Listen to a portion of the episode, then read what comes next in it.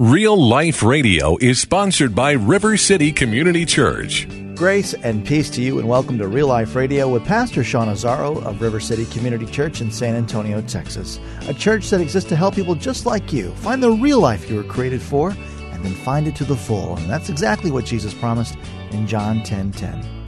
And we're in a series today called Outside the Circle and a Faith Gone Viral, as the struggle for power has been the root cause of many evils. Scripture presents a model for power that is not destructive, but peaceful, transformative, and beneficial to everyone. So, what can we learn about this power and how God wants to use it to impact the world around us? The message today is called The Demonstration of Power, starting off in the book of Acts. It's time for Real Life Radio. Now, remember, our faith was designed to go viral. That's the way Jesus designed it. We started in Acts 1 8. Remember what Jesus said, some of his final words. He said, You'll receive power when the Holy Spirit has come upon you, and you'll be my witnesses in Jerusalem and in all Judea and Samaria and to the ends of the earth. That idea of witnesses, person to person, and then all the way from Jerusalem, Judea, Samaria, local to global. Person to person, local to global. This faith was designed to be viral. That's the way it was intended. And it did go viral. That's exactly what happened in that first century and beyond. It took over Western civilization, it impacted the entire world.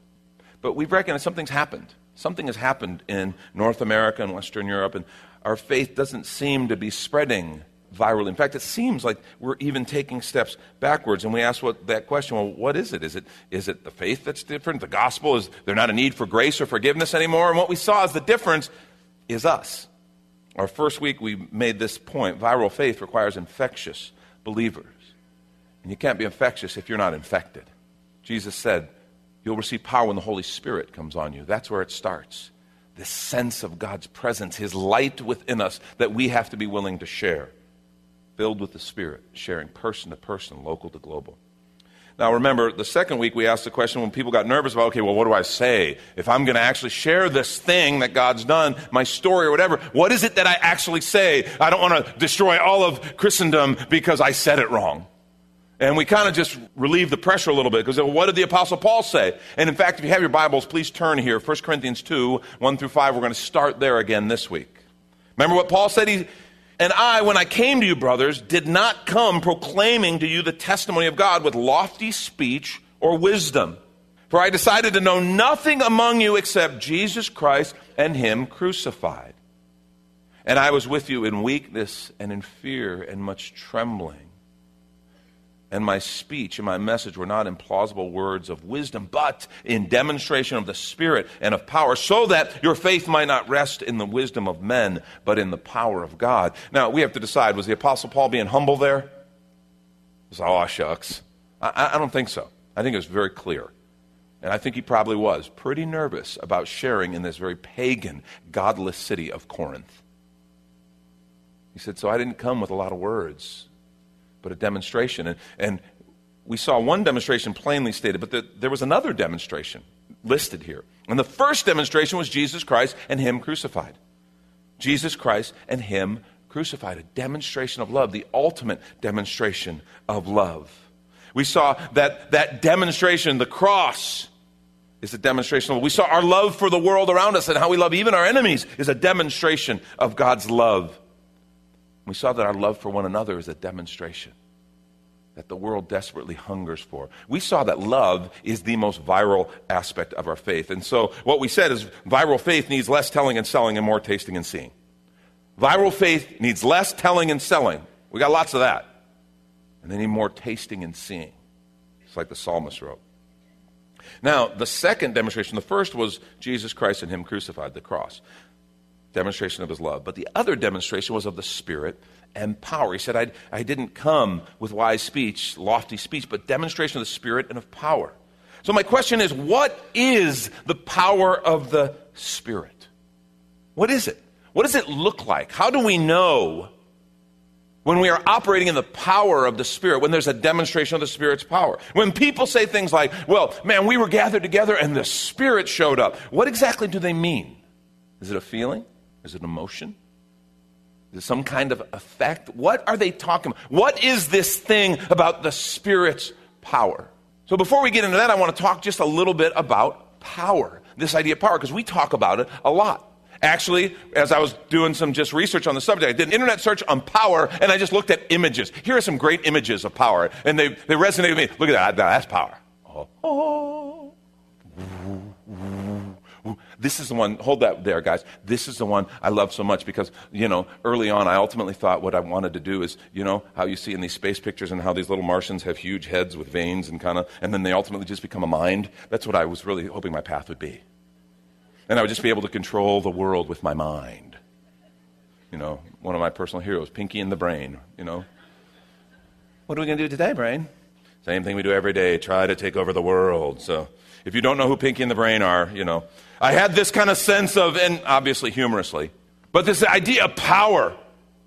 And I had a thing as a kid for superheroes. Any of you have a thing for superheroes? I loved comic books. Yeah, yeah, exactly. One guy brave enough to raise his hand. The rest of you, cowards. Because you all were. I was into superheroes, X Men. And I mean, when we think of those images of power, that's what we're talking about. We love the thought of powers. Fantastic Four, the Marvel Comics. DC, the new Batman Superman coming out. I'm looking forward to that. Any other nerds with me? Amen. Yeah. It's this idea of power. I remember as a kid, I got in trouble in church because I was, instead of listening to the dulcet tones of my pastor, I was doing one of the many things I would do to distract myself. I, in, my, in, my, church, I knew how many light fixtures there were. I knew how many tiles on the ceiling. I could count them. I knew them mathematically, all different ways. You know how many light fixtures are here, don't you? I got caught. My mom saw me like spraying different things with my spider webs. I didn't have real webs, but I had, was in the midst of Spider Man comics. And so,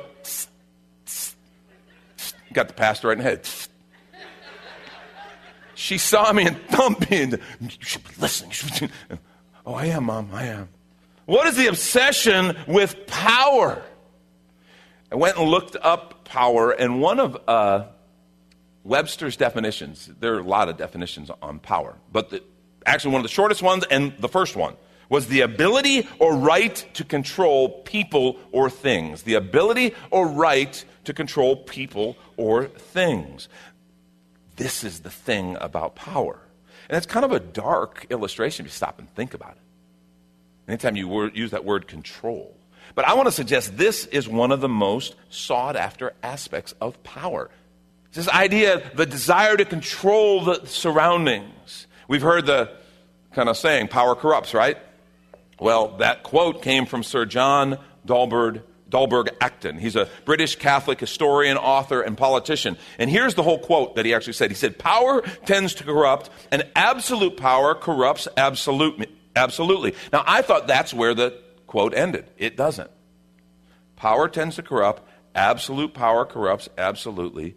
Great men are almost always bad men. Ouch is right. Have you ever had that nagging feeling? Even if you, you think, okay, it can't be true, it's, it's not necessarily always true. It's, but have you ever kind of had that? I, I, actually got to a place with politics. You know, start out young and you're kind of idealistic, and I'm, I was really into politics. And, you know, I was originally going to be a lawyer. That was where I started out before the Lord called me into ministry. So, politics, naturally, I had some interest in it. And I remember as I watched you know, and I was a follower of Jesus, Christian man, but as I watched the political thing go kind of as I grew and I experienced it and I heard a lot of speeches and then I saw the behavior that followed. And then heard more campaign speeches and fo- saw more behavior that followed and saw what happened when people actually had power. And I began to become cynical. And I began to have this bias, okay, when it came to particularly, I didn't care which political party. By the time someone gets to the level where they're running for highest office, running for president, here was my bias. They have compromised so many times to get there that there's something that's a little turned sideways. And I'm not saying that's always true. I don't presume to know that there are no exceptions to that. But this was the bias that I began to have. And so when I heard Acton's quote, great men are almost always bad men, there was a little bit in me that was like, it's that issue of control. Now, when it comes to definitions, I prefer the definition of British philosopher Bertrand Russell. He simply defined power as the ability to produce intended effects. the ability to produce intended effects. I like that. And see, because our question really today is what did the Apostle Paul mean when he talked about the power of the Spirit? A demonstration of power in the Spirit. What did he actually mean? And we want to take a quick minute to remind you you're listening to Real Life Radio with Pastor Sean Azzaro of River City Community Church in this series called Outside the Circle and a Faith Gone Viral, as found on the sermon page at reallife.org. And if you're looking for a new church home, here's your invitation from Pastor Sean. Do you ever look at your life and feel like you were made for something more? Jesus made a simple statement The thief comes to steal, kill, and destroy, but I came to give you abundant life, real life. I talk to a lot of people, and many seem to feel like they're settling for a whole lot less. Hi, I'm Sean Azzaro, pastor of River City Community Church, and we are so convinced that we were made for something better. We call ourselves a church for real life.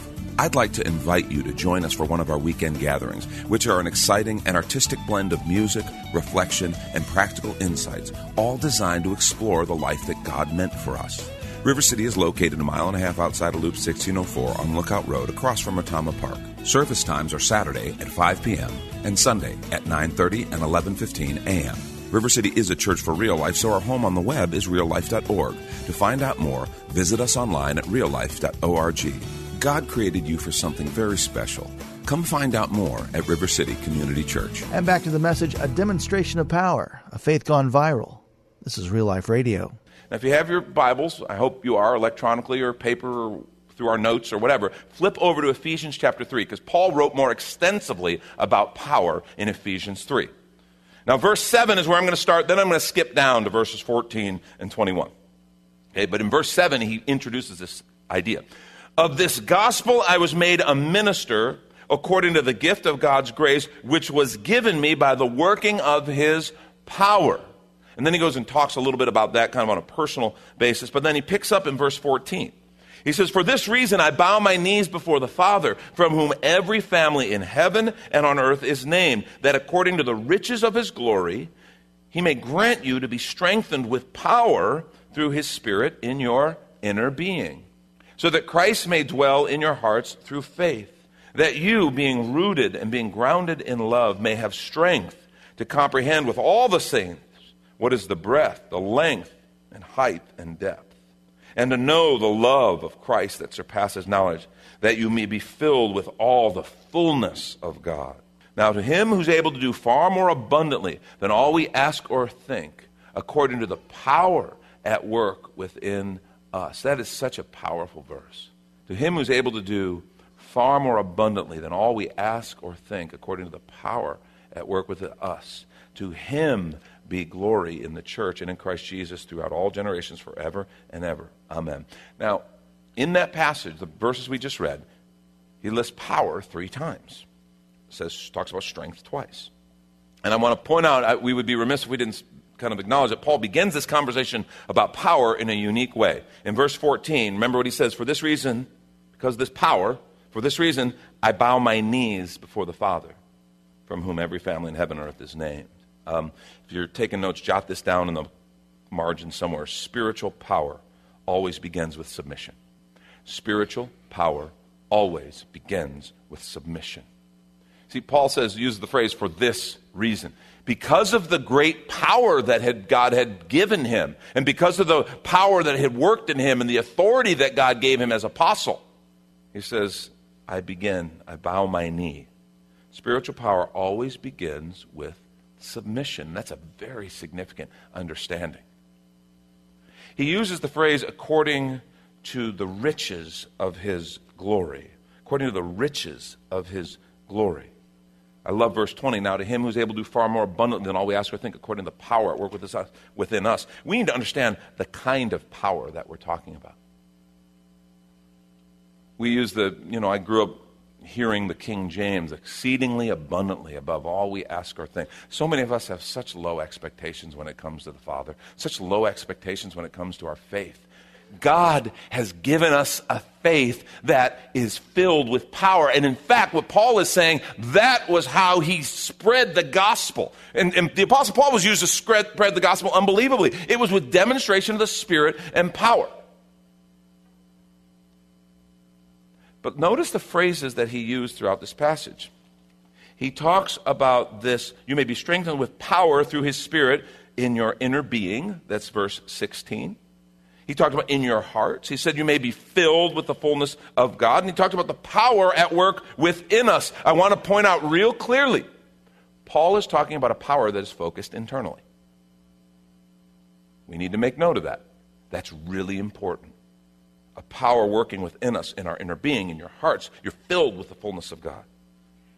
The focus of this power is internal, it is about life change in us. New Testament power is the power of life change. It's really what it is. Him who's able to do far more abundantly than all we ask or think, according to the power at work within us. Now, here's the problem, and I want to just kind of hold these up. We tend to want the control over people or our surroundings kind of power. That's the kind we think of. But that's not what the New Testament presents. We tend to even want that in our spiritual circles. We think of the power of God as God doing what we want, whether that's praying for healing. And folks, we pray for healing. We've seen God heal. We've experienced that. We believe that's a biblical thing. But I've seen so many people derailed when they prayed and God didn't heal in the way they wanted. And so what that revealed is we want to think of power in the context of God doing what we want. And we want to, we'll, we'll, we'll go and we'll take our sick friend rather than just praying because it's God who does the healing, God who does the restoration in the way and in the time that he wants. Rather than just doing that, we'll take our friend to someone who has kind of the hot hand, you know? Oh, my friend told me about a guy in town, they're having meetings and he's got the hand. I mean, really, you know what I'm saying? And, the, and what we see is like flesh being bolstered up and flesh being exalted. Because there's this image of being able to control people or our surroundings, God doing what we want, or even controlling the Lord. And I just want to say that is absolutely not what Paul is talking about when he talks about the Spirit's power. It's something very different. In fact, if you're taking notes, I want you to write this down. The power of viral faith is the power of life change The power of viral faith is the power of life changing. Just stop and think about that phrase. Think of how amazing and awesome that power is. One of our greatest obstacles is the idea of life change, heart change. The power of viral faith is the power of life change. See, that's the second demonstration. The first is the cross and that demonstration of love. The second demonstration that Paul was talking about in 1 Corinthians 2 is the demonstration of the power of life change. And that will take our faith viral along with the other. You know, I grew up in a tradition, Pentecostal tradition, and a lot of people taught the evidence of being filled with the Spirit was speaking in tongues.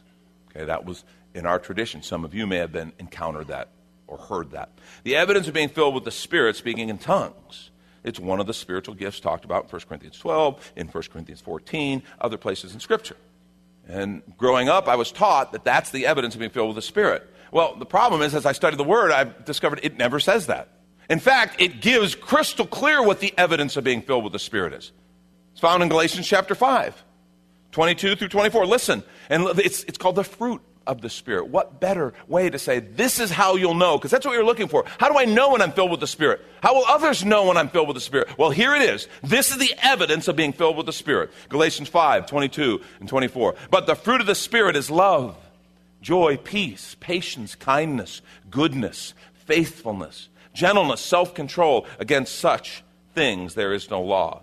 And those who belong to Christ Jesus have crucified the flesh with its passions and desires. Want to know how someone is filled with the Spirit? You want to tell someone you got filled with the Spirit? Oh, I got filled with the Spirit with the evidence of love, joy, peace, patience, kindness, goodness, gentleness, faith, meekness, temperance. That's the evidence.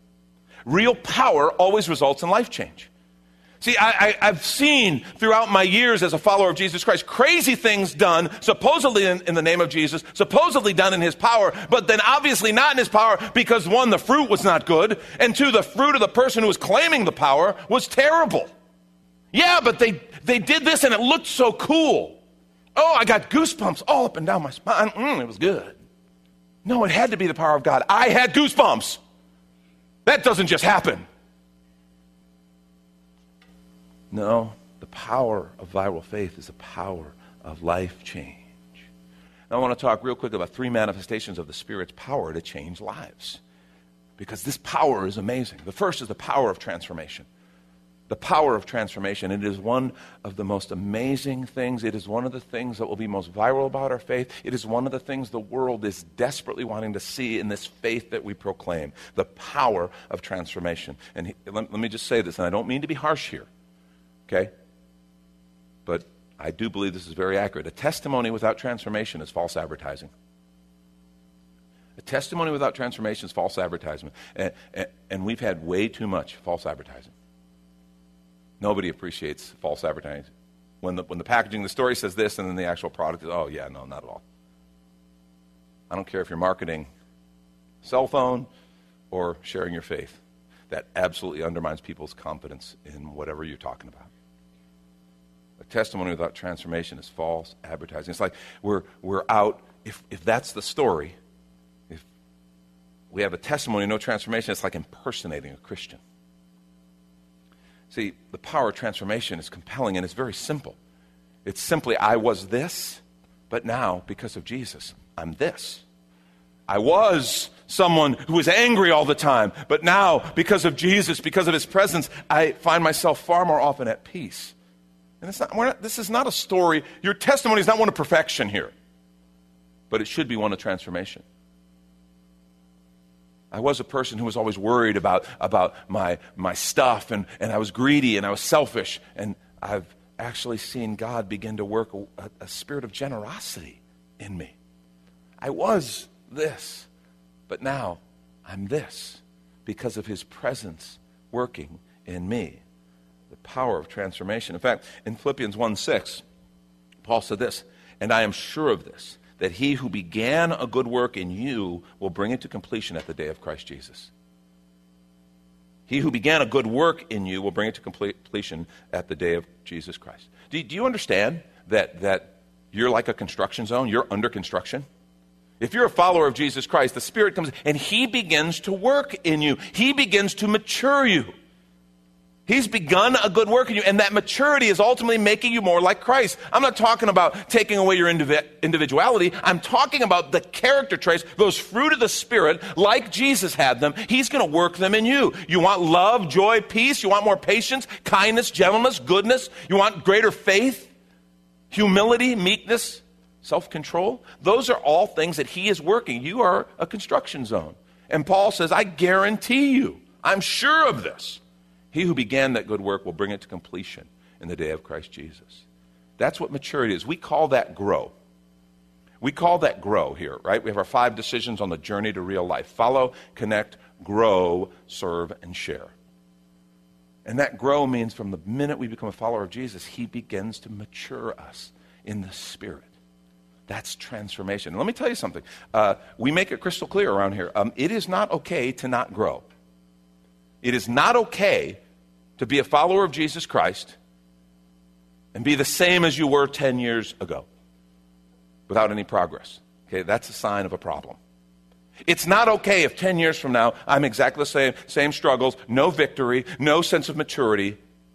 If I'm the same 10 years from now as I am today, it's not okay because we are designed to grow. That's what the work of the Spirit, the theological term is sanctification, making me more like Jesus, setting me apart for God's purpose in my character, that inner work of transformation. And that is powerful. If you've been discouraged by things in your life and say, There's no way I can get over this, there's no way, I want to encourage you right now. Yes, there is. He who began that good work is able and is faithful to bring it to completion. The power of viral faith is the power of life change. Second thing, the power of restoration. Now, this is one that, that throws some people. The power of restoration. Because not only can God transform the things that hurt you in the past, but He can restore the things that you think you've lost for good. Thank you, Pastor Sean Azzaro. You've been listening to Real Life Radio. As next time, we'll continue in this series on a faith gone viral, which is available right now on demand when you find the sermons link at reallife.org. But of course, you're invited to visit and join us at River City Community Church, located on Lookout Road right behind Retama Park with service times on Saturday nights at 5 and Sundays at 9:30 and 11:15. If you'd like to call the church, the number is 210-490-5262. as Real Life Radio is a service of River City Community Church. We hope you join us again next time for more Real Life. Do you ever look at your life and feel like you were made for something more? Jesus made a simple statement The thief comes to steal, kill, and destroy, but I came to give you abundant life, real life. I talk to a lot of people, and many seem to feel like they're settling for a whole lot less. Hi, I'm Sean Azzaro, pastor of River City Community Church, and we are so convinced that we were made for something better. We call ourselves a church for real life. I'd like to invite you to join us for one of our weekend gatherings, which are an exciting and artistic blend of music, reflection, and practical insights, all designed to explore the life that God meant for us. River City is located a mile and a half outside of Loop 1604 on Lookout Road across from Retama Park. Service times are Saturday at 5 p.m. and Sunday at 9:30 and 11:15 a.m. River City is a church for real life, so our home on the web is reallife.org. To find out more, visit us online at reallife.org. God created you for something very special. Come find out more at River City Community Church.